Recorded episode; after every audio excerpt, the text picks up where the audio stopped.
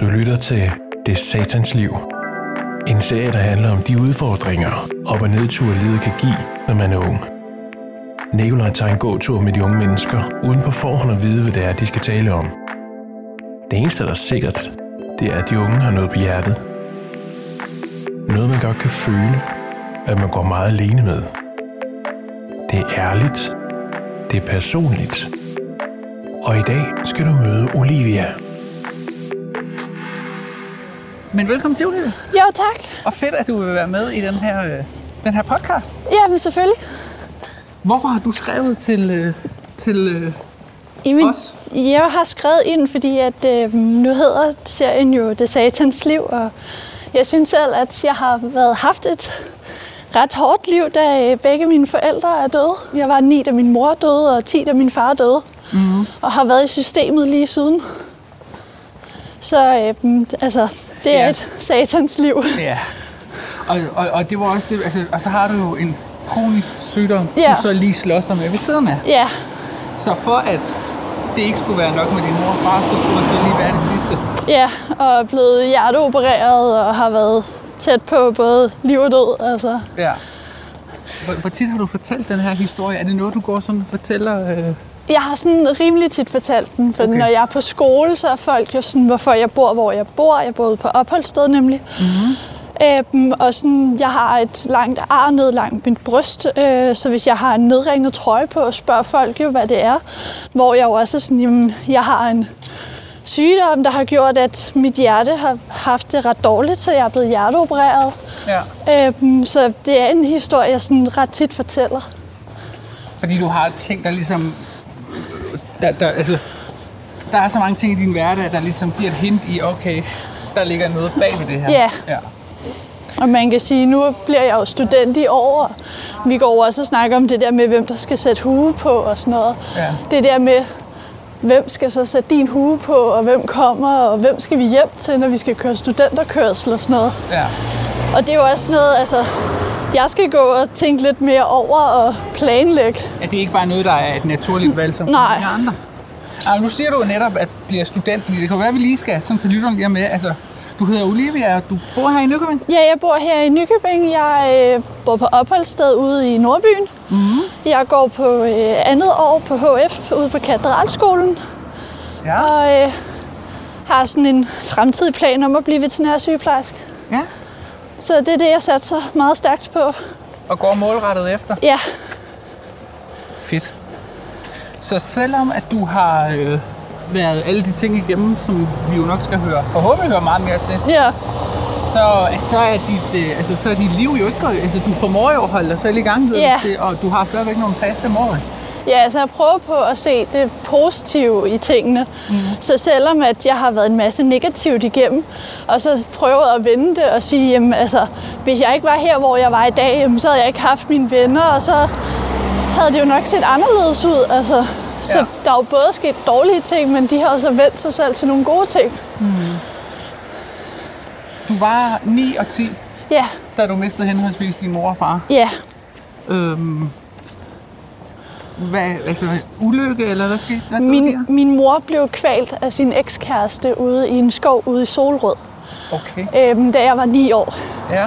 Øhm, og der var vi, vi, altså vi kendte godt ekskæresten, for han havde boet sammen med os i et halvt års tid. Øhm, og de havde så været slået op. Og så en aften skulle de mødes ude ved en skov for bare lige for at snakke igennem, og han skulle have nogle af sine ting, han havde glemt hjemme hos os. Øhm, og der var der så slået et klik for ham, og øh, han havde gået over til bilen og havde reddet hende ud af døren, slæbt hende med ind i en skov og kvalt hende. Øhm, heldigvis valgte han så at melde sig selv på politistationen i Solrød. Så det er ikke sådan noget med, at vi vågnede op derhjemme og ikke vidste, hvor vores mor var. Hold da kæft. Ja. Det var da Øhm, en... Øh... Det er det at miste sin mor, når Ja. man er altså, 10 ung. år, og ja. så oven i købet den måde, det foregik på. Og man kan jo sige, øh, allerede lige da vi fik det at vide, det gjorde vi jo samme morgen, Ja, øhm, der lå den jo allerede i en kamp om, hvor vi så skulle hen. ja. Fordi at vi, havde ikke så, vi har ikke så meget familie. Og dengang, der havde vi sådan vores oldemor på 82 eller sådan noget, som der jo ikke rigtig kunne tage os, fordi hun var for gammel. Og hun var også hernede fra, og der, der boede vi oppe i Køge. Ja. Så det kunne ikke rigtig lade sig gøre, at vi kunne flytte hjem til hende, for vi skulle stadig prøve at opretholde et normalt liv. Ja, med skole og Ja. alle de der ting. Så øh, vi øh, blev flyttet hjem til min storebrors skolelærer, hvor vi øh, boede derhjemme i et års tid. Imens kommunerne, henholdsvis Køge Kommune og Guldborgsund Kommune, de lå og diskuterede om, hvem der så skulle have os. Ja, Fordi vores far boede hernede på det tidspunkt. ja. Øh, men ham har vi aldrig haft noget med at gøre. Men da han jo så blev vores væve, så var det jo ligesom ham, der skulle øh, have os. Ja, så det er ham, der havde ansvaret for jer. Ja, øh, men så lå kommunerne så og diskuterede med, hvem der så skulle have altså, os i systemet, fordi at vi boede i Køge Kommune, da vores mor blev slået ihjel. Ja, og det er jo lige det, man har brug for, når man står Ja. at, at kommunerne også slås Ja, præcis. Og man kan jo sige, så Guldborgsund Kommune, det var jo så dem, vi blev rykket til på grund af vores far.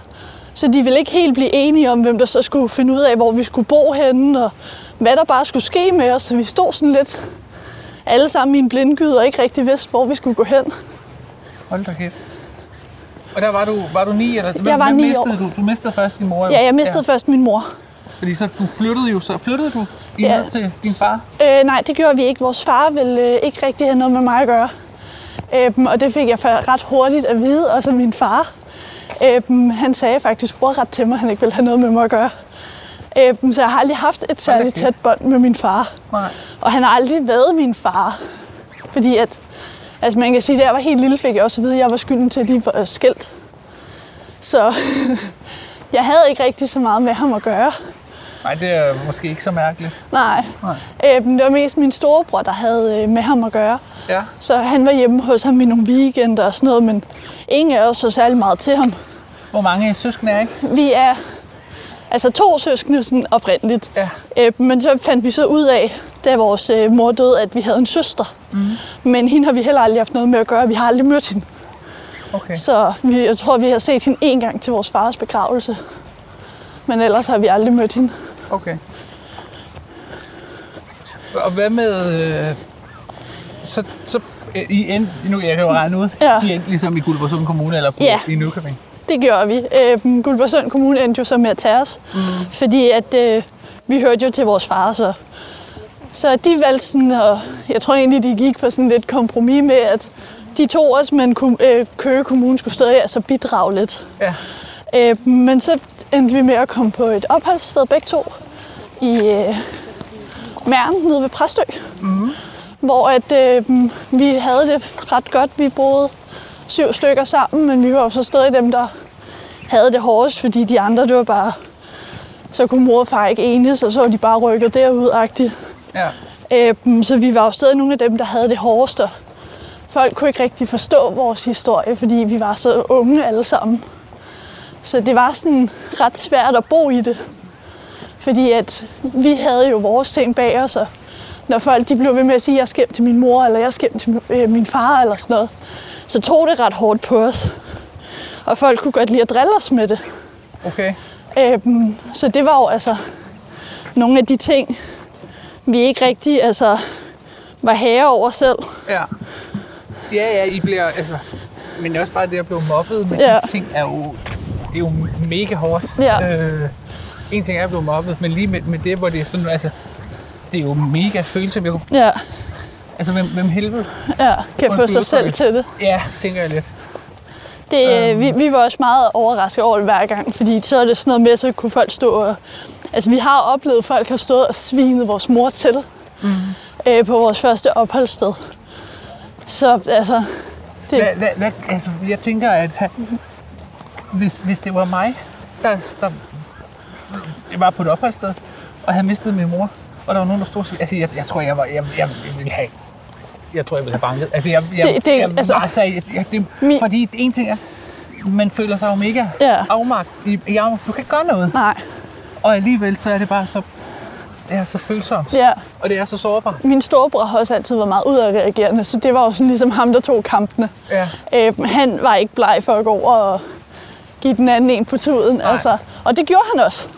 Øh, og han altså, fik mange Hvilket jo i tilbageholdelse princippet ikke er særlig konstruktivt. Nej, Men, øh, men det er jo det, man... Nu er jeg ikke, hvor gammel I har været på det øh, tidspunkt. han var tre år ældre end mig, så han har været 12. Ja, og det er jo det, man formår i, i den alder. Ja. Og altså, man kan sige, at han, han har altid været et meget udadreagerende barn, og det var han også før vores mor døde, men man kan sige lige årene efter vores mor døde, mm. der triggede det bare ham rigtig meget, og det kunne være alt lige fra et matematikregnstykke, der ikke ville gå op, og til altså, vi blev, at der blev sagt nogle forkerte ting til os. Ja. Øhm, så han var egentlig sådan lidt grunden til, at vi flyttede fra det opholdssted igen. Øhm, så flyttede vi til Køge, tilbage til Køge faktisk, øhm, hvor vi boede på et opholdssted øhm, tæt på øh, Hårlev. Ja. Øhm, der var et behandlingshjem. Mm-hmm. Der, var vi, der var jeg som misanbragt, fordi at det var for meget udadreagerende børn, og folk kunne komme i politiekskorte og sådan noget. Okay, så du blev lidt fejlplaceret der. Ja. ja. Øh, men vores største ønske var dengang vores mor døde, at bo sammen. Ja. Øh, så, der, altså, så derfor blev vi sådan begge to rykket med i samme system, så vi kunne bo sammen. Ja. Øhm, og det var faktisk, altså, dengang vi boede i Mæren, var det også der, vores far døde.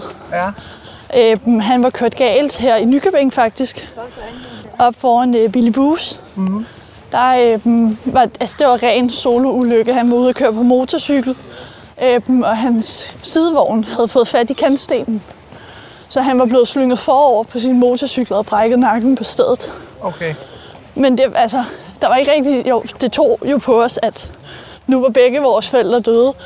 Men det var ikke sådan, at vi var helt nede i kulkælderen over det, fordi at vi havde ikke noget forhold til ham. Nej, nej, I har ikke samme relation Nej. og samme kontakt. Hvor, og du så ham jo ikke, vel? Nej, jeg, jeg så, at han var til møde en gang om året eller sådan noget. Ja. Og så var det kun sådan noget med, at han kom to minutter før mødet og kørte to minutter efter mødet. Ja. Så det var ikke noget sådan rigtigt forhold, vi havde til ham. Nej. Så Nå. Hold da op. Men så flyttede vi jo så op til, øh, eller op til øh, Hårlev, mm-hmm. øhm, hvor at vi så boede på det her øh, behandlingshjem. Og der, altså, folk kunne også rigtig godt lide at trick min storebror der. Ja. Fordi at de vidste, at han reagerede udad. Så øh, når folk de sådan sagde noget til ham, eller gik over til mig og altså, gjorde mig ked af det, så reagerede han jo også på det. Mm. Og der måtte øh, pædagogerne gerne lægge ind i fastholdelse og sådan noget. Så de andre synes jo, det var sjovt, Ja. når de altså, triggede enten mig eller ham. Ja. Så vi altså, blev lagt i fastholdelser. Og man kan sige, på det der behandlingshjem, der kom man jo ind i sådan et miljø, hvor det var okay at være udadreagerende. Så det begyndte jo også med at påvirke mig. Ja, selvfølgelig. Så jeg begyndte jo også på den der med, altså den der klassiske, jeg gør, hvad de andre gør. Ja. Så hvis jeg ikke fik min vilje, eller hvis nogen begyndte med at trick mig, så begyndte jeg jo også bare med at være udadreagerende. Ja, naturligvis. Så det tog, altså, det påvirker jo også mig meget, hele miljøet. Mm. Øhm, og kunne også godt altså, mærke det på nogle af mine gamle venner og sådan noget, at de ikke rigtig begyndte med at ville have noget med mig at gøre, Ja. fordi hele miljøet ændrede mig. Så man kan sige, at jeg har ikke rigtig kontakt i dag med nogle af mine barndomsvenner, fordi jeg har været så meget rundt i systemet. Ja, og, og, og i og med, at du har været rundt i systemet, så har du jo også, det har jo ikke kun været, det har, du, har jo, du har jo flyttet land, altså Ja. landsdel også jo. Ja, hele Og- og- tiden. Så en ting er, at du, du bliver kastet rundt i systemet, men du når heller aldrig nogensinde at finde den der Nej. tryghed og den der øhm, opbygge de relationer Ja, til, til andre på din egen alder, som man jo har meget brug for, Ja. når man er de der 10, 10 år, som, Ja. ja. som du var. Og man kan sige, da vi flyttede ind på øh, behandlingshjemmet, mm. der vidste man ret hurtigt, at Patrick ikke rigtig kunne bo der så længe, min storebror. Ja. Så øh, han blev flyttet øh, videre herned til, på et øh, opholdssted hernede, øh, hvor jeg så stadig gik et års tid Ja. øh, på samme behandlingshjem. Og så valgte jeg simpelthen at sige, jeg kan ikke det her mere, jeg vil væk. Ja. Altså, det var 14 dage før en sommerferie. Ja. Så der fik min sagsbehandler lidt travlt, og jeg sagde, at jeg gerne ville på efterskole, fordi jeg vidste ikke lige på daværende tidspunkt, hvor man ellers kunne tage hen. Så jeg kom et år på efterskole. Hun, så, hun ved ikke engang, hvad hun gjorde. Hun ringede til mig to dage før sommerferien og sagde, at du har en plads på efterskole. Så øh, jeg kom et år på efterskole. Sådan. Øhm, og det var hernede på øh, Halstedhus efterskole. Mm-hmm. Så der er vi igen rykket hele vejen ja. ned i den anden ende af Danmark. Altså, Du har været enormt omkring. ja, det har jeg.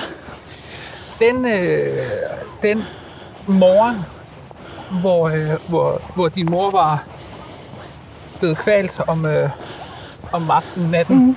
Kan du huske den morgen? Ja, det, jeg kan helt klart huske den. Altså, det er en ting, der har sat sig ret dybt i mig. Ja. Øhm, vi lå begge to, mig og min storebror, alene hjemme. Øhm, og kan vågner sådan svagt af, at jeg kan høre vores øh, hund Ja. stå og gø nedenunder. Vi var jo vant til at være alene hjemme om natten, så det var ikke unormalt, at han stod og gøde, hvis der var en and eller et eller andet ude i haven. Nej. Så jeg tænkte ikke sådan yderligere over det, så jeg lagde dem bare til at sove igen. Mm. Så vågner jeg så igen sådan, af sådan et lysglimt, der flakker hen over min, øh, mit værelse. Fordi det var sådan en september-oktober morgen, så det var sådan rimelig mørkt udenfor os. Så øh, jeg vågner af sådan et lommelygteglimt og blev selvfølgelig bange, fordi at vores mor var typen, der bare gik ind og bare tændte lyset og godmorgen og hævde dynen af. Så, Nu skal vi i gang. Ja, så det var altså, det kunne ligesom fornemme, at det ikke var hende. Også da det bare var sådan et hurtigt lysglimt, der bare lige flækkede henover. Ja. Så jeg stod op med sådan min lille bamse imellem armene, sådan en lille pige øhm, og stod op og gik ud af min dør, og så der stod en mand i civilbeklædning. Og gik selvfølgelig vildt meget i panik over, hvad fanden der skete. ja. Der står en fremmed mand i vores Ja. hus, hvad med det? Præcis, og vi stod og begyndte med at snakke, eller han begyndte sådan på at berolige mig, og sådan, han var bare for politiet, bare. Ja. Men han var for politiet og prøvede på at vise mig hans skilt og sådan noget. Men hans pistol var sådan noget af det, jeg lagde meget mærke til. At man kunne se hans pistol. Ja.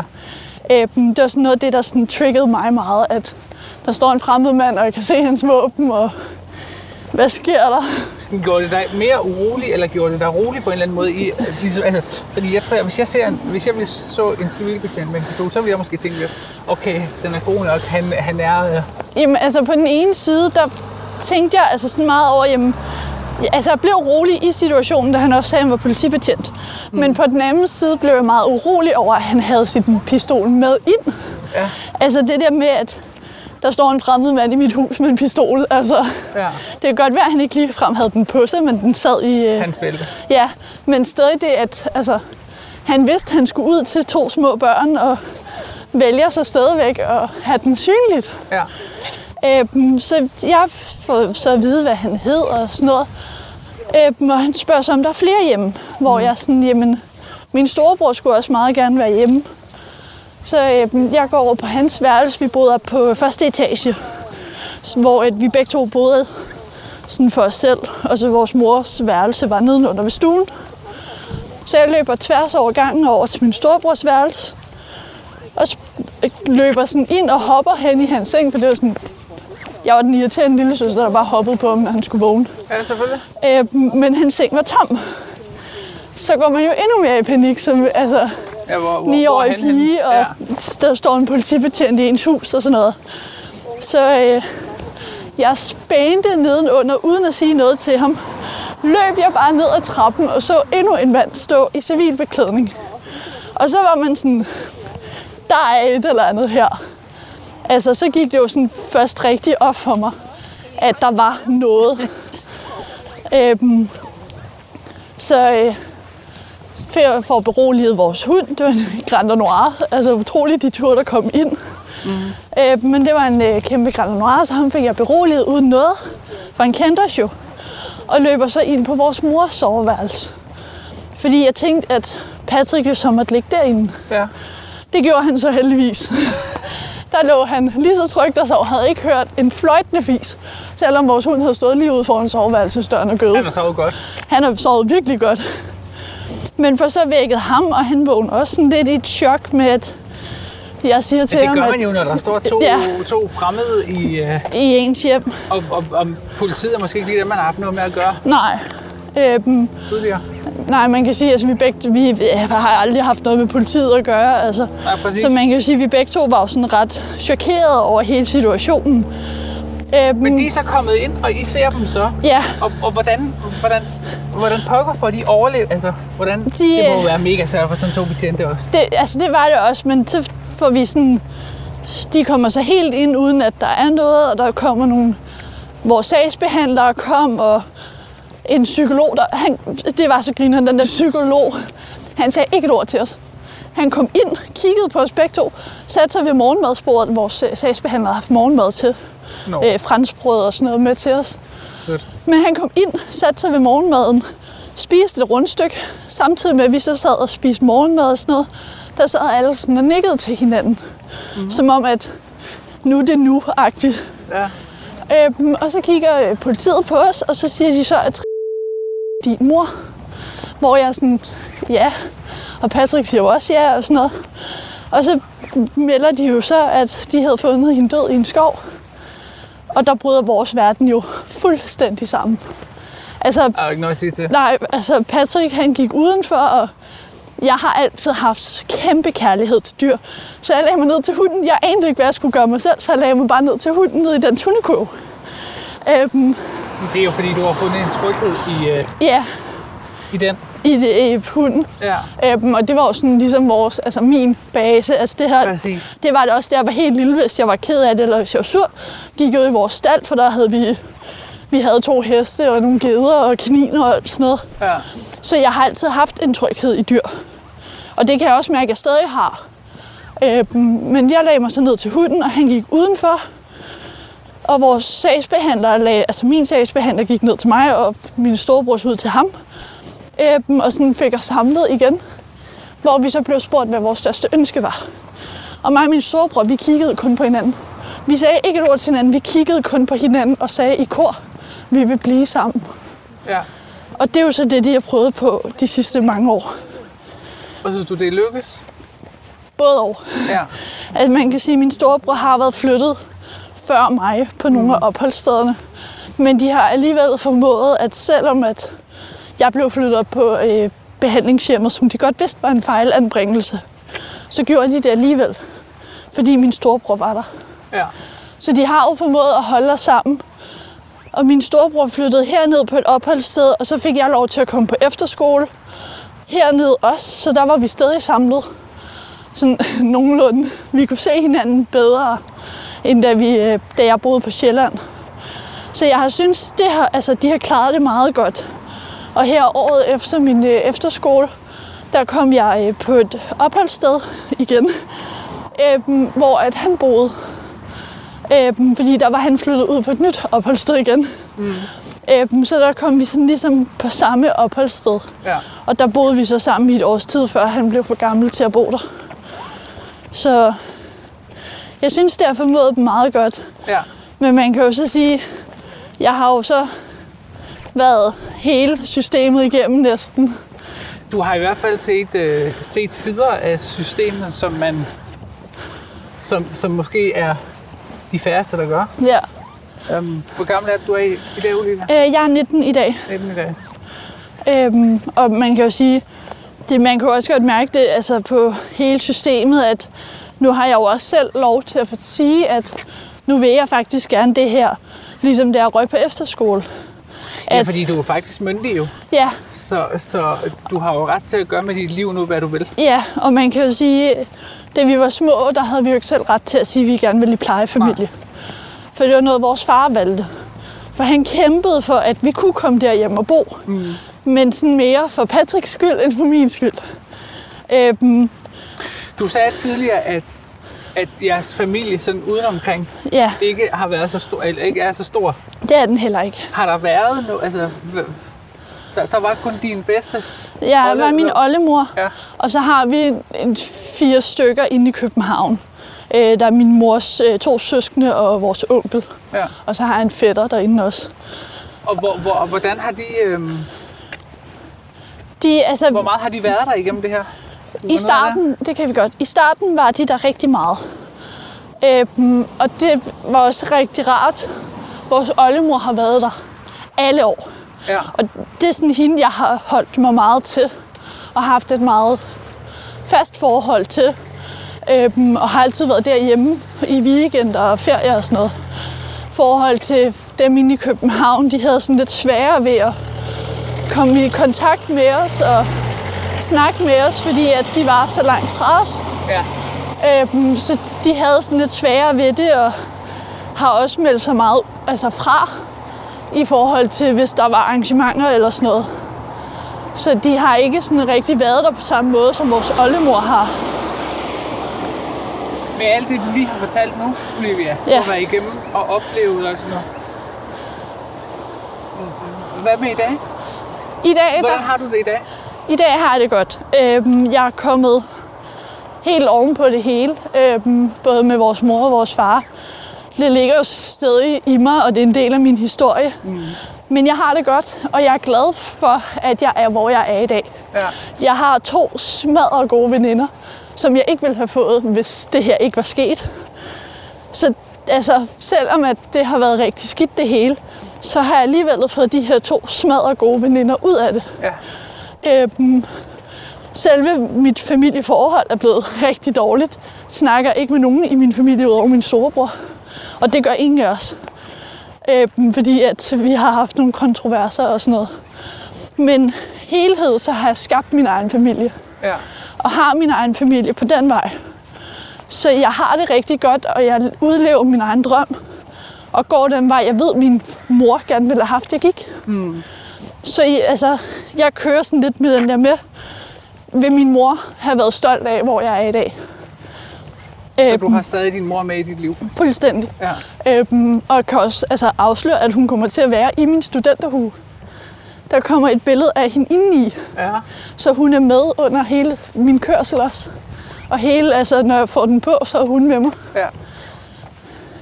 Hvor gammel var hun, da det skete? Hun var 36. 36.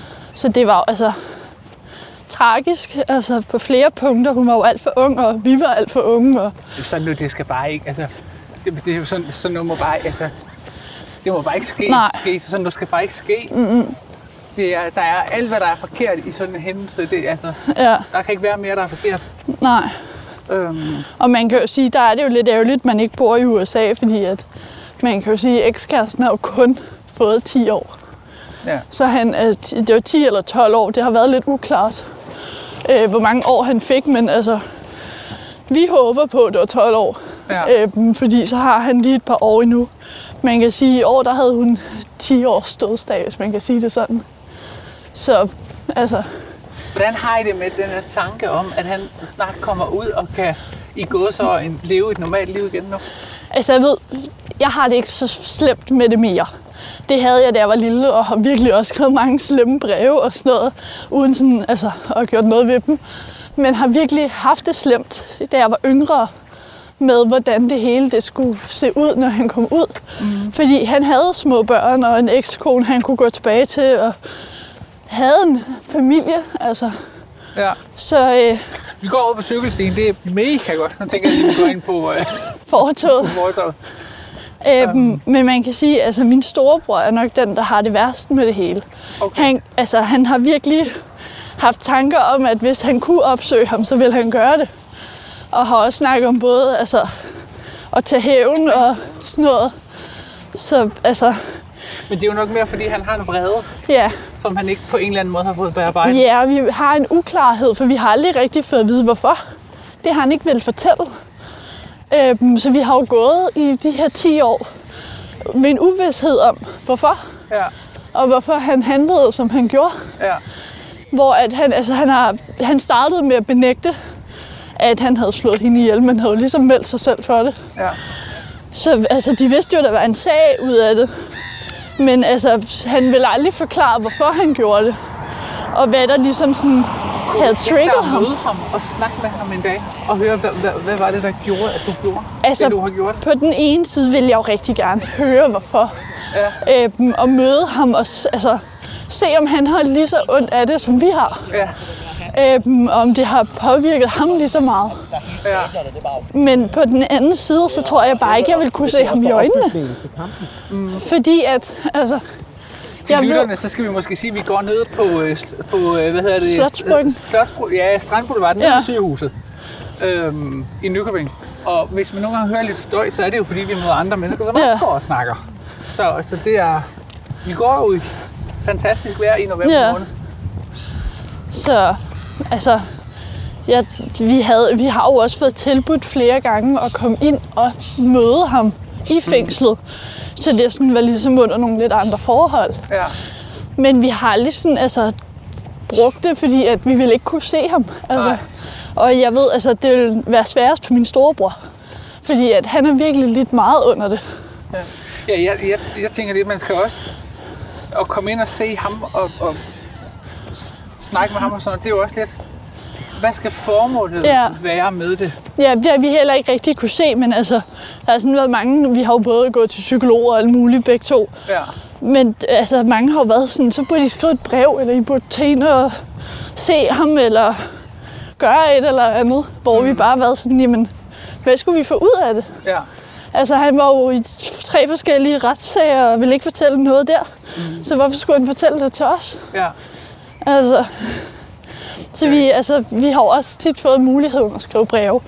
Og man kan jo sige, at jeg har skrevet, men der var ikke, altså, de er ikke blevet sendt eller noget, men jeg har virkelig siddet og skrevet og bare fået alt ud. Alt det, jeg kunne sige til ham, har jeg sådan ligesom skrevet ned på breve og har dem også stadigvæk. Øhm, for sådan ligesom at kunne få afreageret på en måde. ja. Hvad for en person har, har alt det her, du har været igennem, gjort dig til, Olivia? Jeg er blevet en stærkere person og tror mere på mig selv i dag, end jeg gjorde, da jeg var lille. Ja, øhm, og har sådan ligesom fundet ud af, at jeg er god nok, som jeg er. Mm. Øhm, også på grund af, at jeg jo lider af den her sygdom, som jeg gør. ja, At selvom at jeg har mine ting at kæmpe med, mm. så er jeg god nok, som jeg er. ja, Og det er der sgu ikke nogen, der kan lave om på. det er rigtigt. Og der er heller ikke nogen, der skal lave om på Nej. en, som man er som person. Nej. Hvis nu der er nogen, der sidder og hører din historie nu, og måske lige har været igennem det samme, eller er i gang med at skal bearbejde det, og have mistet. Nej, ja, det ved jeg ikke, om man kan sige bearbejde, fordi øh, man bliver vel aldrig færdig med at bearbejde det Nej, her. det gør man ikke. Altså, øh, Men, men hvis der sidder nogen derude med samme historie som dig, hvad, hvad, hvad, øh, altså, hvad, hvad, hvad, hvad skal de gøre? Hvad skal de være opmærksom på med sig selv? Altså, jeg vil sige, at man skal aldrig miste sig selv. Nej. Du må aldrig nå så langt ned, så du mister dig selv i det. Og du skal ikke lade dig tynge for meget af det. Fordi at, altså, jeg har altid hørt sådan et motto med, at der sker kun slemme ting for stærke mennesker. Mm. Og der er en grund til, at nogle ting sker. Så det, altså, du, man skal tale om det. Ja. Vær åben omkring det. Også, altså, jeg kender mange, der er, er flove over, at de bor på opholdssted og sådan noget. Ja, Hvor det er sådan, jamen, det er jo en del af, hvem du er. Og det er en del af din historie. ja. Så vær ikke ligefrem stolt af det, men Men altså, stå ved det. stå ved det, og jamen, det er en del af dig. Ja. Og man kan sige, at jeg har brugt mine veninder rigtig meget. Og talt med dem, selvom de ikke rigtig har kunne give mig noget sparring tilbage. Men altså, bare det at kunne få lov til at sidde og tude og snakke med dem om det. Vidste, at det blev imellem os. Og kunne komme ud med alle frustrationer og Har du gået til, har du gået til psykolog og til coach og, altså, Jeg har- i længere perioder? Da jeg var lille, gik jeg meget til psykolog, Ja. men brugte det ikke rigtig sådan på den måde, som man jo nok burde. Altså, det blev mere sådan noget hverdagssnak. Mm. Men jeg har gået meget til psykolog, og personligt altså, har jeg ikke fået noget ud af det. Nej, Der har jeg fået mere ud af at snakke med venner og familie. Og, veninder og alt ja, det. Det er fedt, at du øh, er så åben og har lyst til at snakke om det. ja, Som det jo er øh, kutumen i serien, eller det der ligesom er den røde tråd, så er der jo et spørgsmål til dig Ja. fra den tidligere medvirkende. Øhm, og hun har skrevet, hvordan kom du videre fra dine forældres død? Og hvordan er dit liv i dag uden dem? Så det er jo lidt to spørgsmål. ja. Men hvis man nu starter med det første, hvordan kom du videre? Altså, jeg kom jo videre ved, at... Min, altså, jeg havde nok sværest ved at komme videre med min mor. Fordi det var jo ligesom min... Det var hende, jeg boede hos, og var jo hele mit liv, hele de første ni år. Men jeg er jo nok kommet videre på den måde, at jeg har accepteret det. Jeg har accepteret, at hun ikke er her mere. Ja. Og at jeg jo så har nogle skide fede pædagoger, og nogle veninder, der står i min, altså har min ryg Ja, Øhm, så det er jo altså, nok den måde, jeg er kommet videre på. Så er det næste. Hvordan er dit liv i dag uden dem? Mit liv i dag uden dem, det er meget blandet. Ja. Øhm, jeg havde altså sådan noget som min konfirmation. Det var meget svært, at jeg ikke havde min mor. ja. Øhm, og jeg tænker også noget som bryllupper og sådan noget. Det er jo sådan noget, jeg allerede går Jul til. og Ja. altså de der højtider. Altså min, min jul har været noget af det, der har været hårdest. Ja. Øhm, fordi at det var jo ligesom der, hele familien mødtes, og har tit siddet hver eneste jul for op øh, med ryggen op af køleskabet og bare siddet og grædt. Ja. Fordi at det var jo ligesom vores familieting. Ja. Det var, at så tog vi alle sammen sammen ned til vores oldemor, og så holdt vi jul. Ja. Men i dag, der har jeg det bedre med det. Jeg skal for eksempel i år, skal jeg ned og holde jul sammen med min bedste veninde hjemme hos hendes forældre. Ja. Og har også sådan, altså, mine veninders forældre bliver også sådan lidt ligesom mine forældre. Mm. Jeg ringer tit til min bedste venindes mor, Ja. hvis jeg er i tvivl om et eller andet, og sådan, mine strømpebukser er revnet, hvad skal jeg gøre? Eller, jeg ved ikke, Det er som man normalt ville ringe til sin egen mor. Ja. så. Sådan nogle almindelige hverdagsting, eller... Altså, jeg vidste ikke, at jeg skulle rense bulgur forleden. Det aner jeg ikke, hvordan man gør. Så jeg ringer til min venindes mor, og sådan, hvordan renser man Hvordan bulgur? I det? Altså, Ja, præcis. fordi at, altså, man kan sige, jeg har haft sådan tidspunkter, sin første menstruation og sådan noget, hvor at man måske godt kunne have brugt en moderlig rolle. Ja. Og sådan noget, altså, Og den har du heldigvis fundet. ja, I andre? Ja, via andre. Ja. Så i dag har jeg det godt, uden altså, at have det for godt -agtigt. Men jeg har det godt, selvom jeg ikke har mine forældre. Fordi at jeg har fundet støtte via andre, Ja. og vejledning og råd via andre. Hvad er det, hvad er det du den dag i dag kæmper stadigvæk? Altså, hvad er det, hvad er det hårdeste i dag? Jeg tænker, det er jo, nu det er jo 10 år siden, Ja, så der, er du har jo ligesom fået lavet en hverdag, men er der noget, hvor du den dag i dag stadig skal kæmpe ekstra hårdt med det, eller det gør det er bare svært stadigvæk? noget af det, jeg har det hårdest med, det er jo de der altså, højtiderne. Mm. Og så er der jo lige hendes fødselsdag og hendes dødsdag. Ja. Det er sådan nogle af de altså, dage på året, jeg har det sværest. Mm. Men man kan så sige, hvis man sådan tager på hverdagsplan, hvis mine veninder begynder med at snakke om sådan noget med, at jeg savner min mor eller min far eller sådan noget, og de så dem i forgårs, altså, det er sådan noget, det kan trick mig. Ja. Det kan jeg blive så pis. Ham, undskyld, det kan jeg blive så smadret sur over. Ja. Fordi at, altså, jeg sidder tit og har en magtkamp med mine veninder om, hvem der savner mest. Hvorfor? Altså, fordi at nogle af mine veninder, de er sådan meget den der, jamen jeg savner, og jeg mister, og jeg har ikke, og jeg mangler, og sådan noget. Hvor jeg bare sådan, jamen altså, jeg har ikke haft de sidste 10 år. Jeg har mistet, da jeg var 9. Og jeg har slet ikke nogen, altså. Nej. Du er et telefonopkald fra dine forældre. Jeg er 9-10 år jeg, fra jeg, dem. jeg tænker, det må også sætte tingene rigtig meget i perspektiv Ja. med det, du har været udenfor. Altså, nogle gange, når man hører folk, der brokker sig over ingenting, Ja, hvor man det, tænker sådan, okay, du skulle få at have mistet dine forældre som Ja. 10-årig. det altså, jeg bruger også mig selv meget som sparring til mig selv. Det der med, at okay, det kan godt være, at det er træls lige nu, Ja. ja. men du har haft det værre. Ja. Og altså, sådan også de der små ting, når folk begynder med, jamen, jeg skal, jeg forstået min ankel. Det er sådan, ja, men du kan blive plejet. Mm. Altså, jeg har lært ret hurtigt i mit liv at passe mig selv. Ja.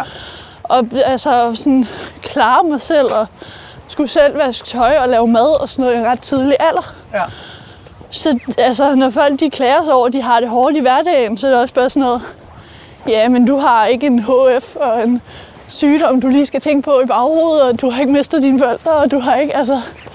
Så jeg kan også blive ret altså sådan, bitter nogle gange, når folk begynder med at klage over deres liv. Ja. Fordi folk har en tendens til at gå til mig og klage. Fordi de jo mener, at jeg sådan kan relatere til det, og det kan jeg jo også godt. Men når man har hørt på 20 forskellige personer brokke sig over, at Så bliver man bare deres, træt af det. ja, altså også det der med, at når de begynder med at brokke sig over, at deres mor ikke vil give dem flere penge, eller de kommer og drikke en breezer i byen, eller Ja. sådan noget. Hvor det også bliver sådan, ja, men du kan spørge. Altså, du kan spørge dine forældre. Præcis. Jeg skal... Dem, der, dem, øh, dem, der har hørt med på den her podcast, hvad, øh, hvad håber du, de har fået ud af det? jeg håber, de har fået ud af, at selvom at de har det hårdt, mm. så er der andre, der står i samme situation som dem nogle gange, og måske værre. Ja. Så selvom at det hele det ser sort ud, og man er i et sort hul, så er der altid lys for enden af tunnelen. Ja. Og altså, man skal ikke give op, selvom at det er det, der måske er nemmest. Kæmp for fanden. Altså, Ja. det er sådan, det jeg sådan håber, folk får ud af det her, at lige meget hvor mørkt det hele ser ud, så er der altid lys. Og man skal bare finde sit lyspunkt. ja. Der fandt jeg også mine veninder. Altså, Jeg synes i hvert fald, at med den historie, du har fortalt, så øh, håber jeg, og godt nok også, der er nogen, der sidder og tænker, ja, nogle gange, så skal vi måske ikke bare brokke os, fordi vi ikke lige kan få den trøje, vi godt Ja. vil have i blå eller i gul. Øh, men faktisk være taknemmelige for det, vi rent faktisk kan få. Og, ja. øhm, så derfor så, øh, så tænker jeg, at øh, lad det være det sidste ord. ja, Og så synes jeg, det var mega fedt, at du gad at være med. Selvfølgelig. Og fortælle din historie. ja. I næste episode, der kan du møde Julie. Det har altid været min lille der har været, der har været den syge. Ja. Jeg har altid været derhjemme og skulle være den stærk. Mm. Og været den sejle store søster. Og så har det også bare været sådan noget med, da jeg så selv fandt ud af, at jeg også havde den, var sådan... Nå, hvad, altså... Hvad ja. fanden skal jeg så lige stille op nu, agtig? Hør mere til Julies historie i næste episode af Det Satans Liv. Med på turene og manden med spørgsmålene er Nikolaj Larsen. Jeg hedder Thor Jadesø. Tak fordi du lyttede med.